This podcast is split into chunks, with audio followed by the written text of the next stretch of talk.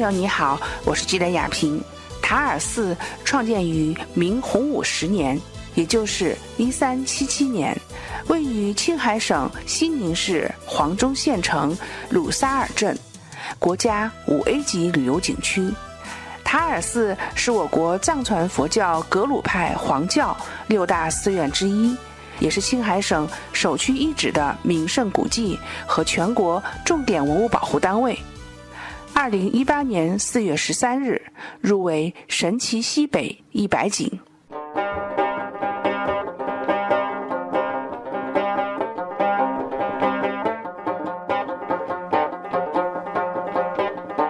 我们塔尔寺海拔是两千六，相对省会市西宁来说比较高一点。我们现在呢，相当于站在两座泰山的顶峰在游览。比如说，无形当中您来到塔尔寺，已经征服了两座泰山了。塔尔寺这座寺院呢，它是先建塔而后修建的寺，故名塔尔寺。这座寺院距今建寺已经有六百三十九年的历史。它呢是为了纪念世界第二佛陀宗喀巴大师他的出生而修建。可能很多游客一提到宗喀巴大师，或许您没有听说这名字，但是提到宗喀巴大师两大得意的弟子的话，那就应该有所了解，那就是班禅大师和达赖喇嘛，大家都听说过吧？进一步说明一下，宗喀巴呢，他就是历代班禅和达赖的师傅，格鲁派的创始人，出生于塔尔寺，这是塔尔寺成名的第一点。那么塔尔寺这座寺院呢，从宗教地位上来说，比西藏雄伟的布达拉宫宗教地位还要高。因为布达拉宫它只是达赖的寝宫，而塔尔寺是班禅和达赖师傅出身的圣地，也是格鲁派的发源地，这是第一。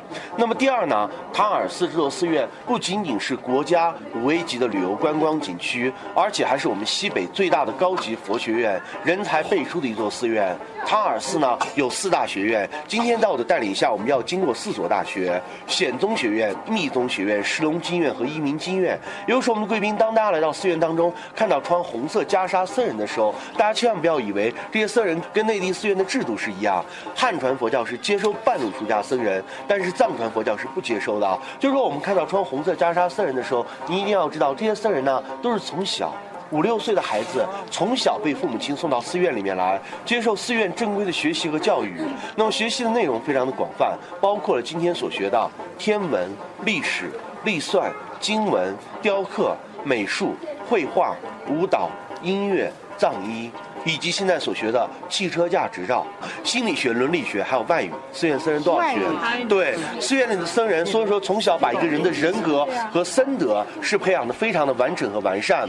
那么曾经历史上给清朝的顺治、乾隆做过帝师的活佛，在塔尔寺这座寺院就出过两位高僧辈出的一座寺院，这成名的第二。那么第三呢？同样，塔尔寺也是一座艺术殿堂，有驰名中外的艺术三绝：壁画、堆绣和酥油花。塔尔寺是先有塔而后有寺，故名塔尔寺。我们从寺院的外广场进到内广场之后，您看看右手边，那么右手边呢有八座塔，这八座塔是我们塔尔寺的标志性建筑，称之为如来八塔，又称善事八塔。也就是说，您看到的这八座塔呢，它是自东向西依次而建，是为了纪念世界第一佛陀佛祖释迦牟尼佛，从他出生一直到他涅槃的八大业绩、八大功德而修建。修建于公元的一七七六年。每当我们看中央电视台《天气预报》的时候呢，出现青海。西宁背景图就是以这八座塔作为背景的啊。第一座塔看到了没？它是由有下面是莲花的形状，它叫做莲聚塔，为了纪念佛祖释迦牟尼佛的出生。因为佛祖释迦牟尼佛出生之后，他脚踩一朵莲花，向东南西北各走了七步，称之为步步生莲，叫做莲聚塔。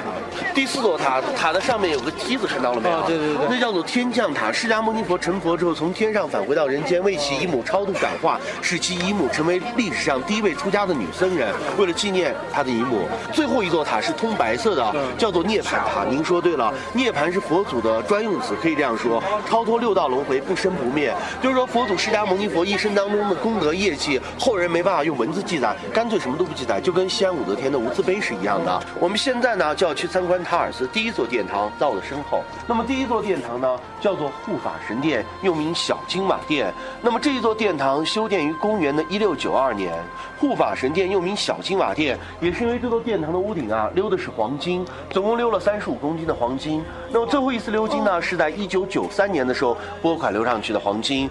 不过您在这抬头会看到典型的藏式建筑盲窗，看到了没有？对，窗户是用绿颜色的木板封死的，我们称之为是盲窗，盲人的盲。窗户它是密封死的，打不开的，也就是说起不到任何通风换气、采光的作用。那么真正起到通风换气的呢，是窗户旁边倒梯形棕褐色建筑，看到了没有？这就是我们青藏高原特有的灌木植物，它的学名叫做金木梅，当地人称之为是编马草。那这编马草呢，它只生长在海拔三千六百米以上的山上，寺院里的僧人采集来之后，切干晒干上色，积压在这中间，起到通风换气、冬暖夏凉的作用。寺庙的建筑涵盖了汉宫殿与藏族平顶的风格。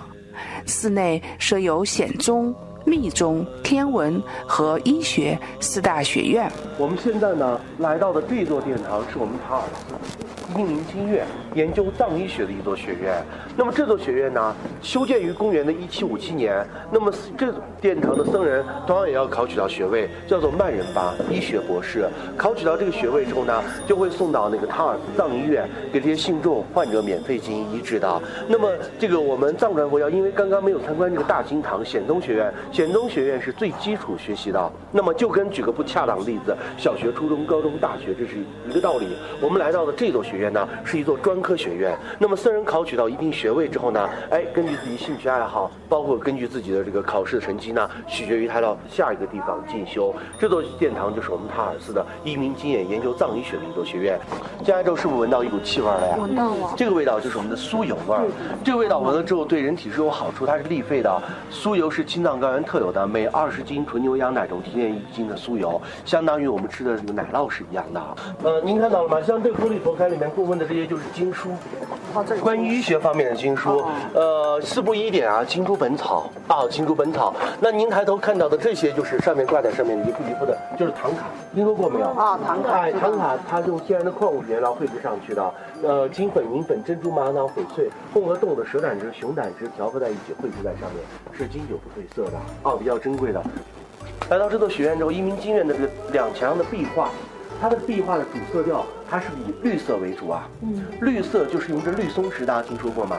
您一定要知道，壁画它所采用的原料全都是天然的矿物质。那么绿松石它不仅仅是可以作画，保存上千年，很多人佩戴，最重要的是可以入药的。有种藏药叫做二十五味松石丸。我不知道你们听说过没有？治疗人体肝胆这一方面疾病是特别有疗效，包括很多这个人佩戴一块绿松石，真正的原矿松石，当你佩戴身上的时候，时间长了，它要如果说有颜色变化的话，会提醒你肝胆这一方面要注意调养。包括还有蜜蜡，听说过没有？在藏医里面，因为在我们以前藏区啊，牧民们交易货品的时候，或者说女士们结婚的时候，没有一个。藏族人就算再有钱的话，家里面牛多羊多也不会带着一克拉的钻戒到外面去显摆的。那么都是用这些宝石去放到家里面。为什么？因为在以前交易货品的时候，不是拿钱去交易的，而是拿这些宝石作为同等交换的。蜜蜡在我们藏医运用的也特别多，千年的琥珀，万年的蜡。蜜蜡呢，主要起到的是安神醒脑的作用。安神型的啊，那么这两墙的壁画，它就是主色调以绿色为主，包括这个唐卡啊，包括这个藏医藏医学，在二零零二年的时候，有一幅唐卡，就是我们藏传佛教的一幅唐卡，是人体的胚胎图。这幅唐卡在西方的日内瓦的医学展出之后呢，轰动了整个西方医学界。为什么？因为它比西方的达尔文的进化论还要早二百年。塔尔寺内典藏文物众多。此外，还拥有被誉为塔尔寺三绝的壁画、堆绣和酥油花。每年僧人在寒冬腊月的最冷的三个月，把双手浸泡在冰冷的水中，等到手的温度降到零摄氏度左右，再去捏这只酥油花。进到里面去之后，看一看佛后的艺术品，特别漂亮。记得雅萍特别报道。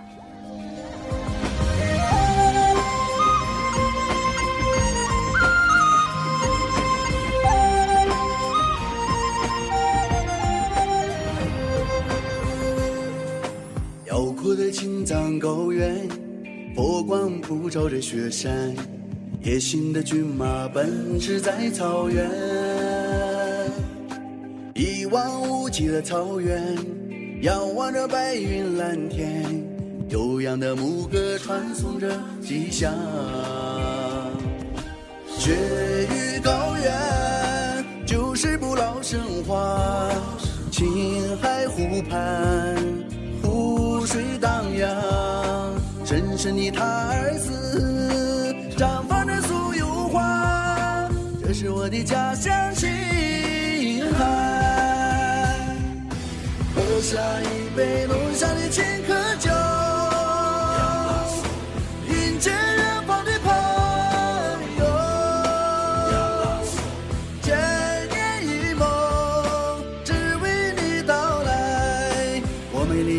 相信。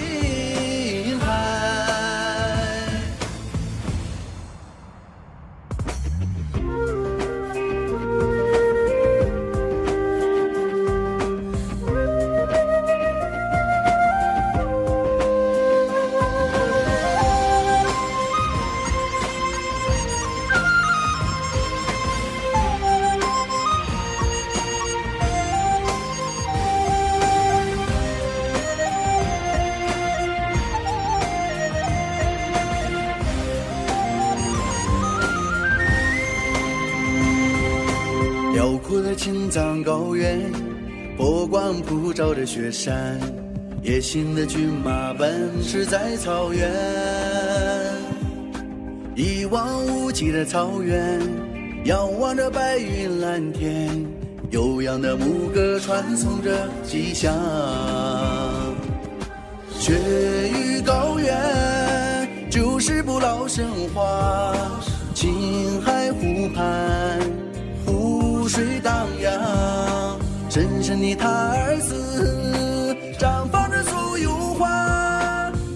我的家乡青海。喝下一杯浓香的青稞酒，迎接远方的朋友。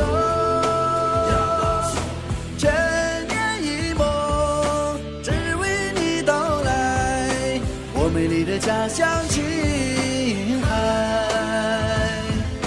喝下一杯浓香的青